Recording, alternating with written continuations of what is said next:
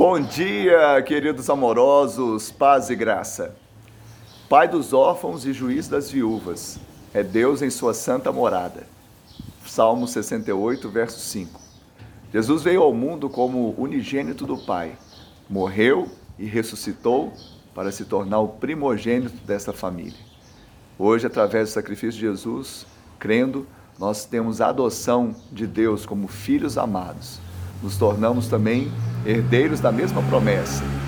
Saiba que o Senhor, através do seu amor, quebrou toda a orfandade do pecado das nossas vidas e ele supre as nossas carências e necessidades. Deus, ele é Pai.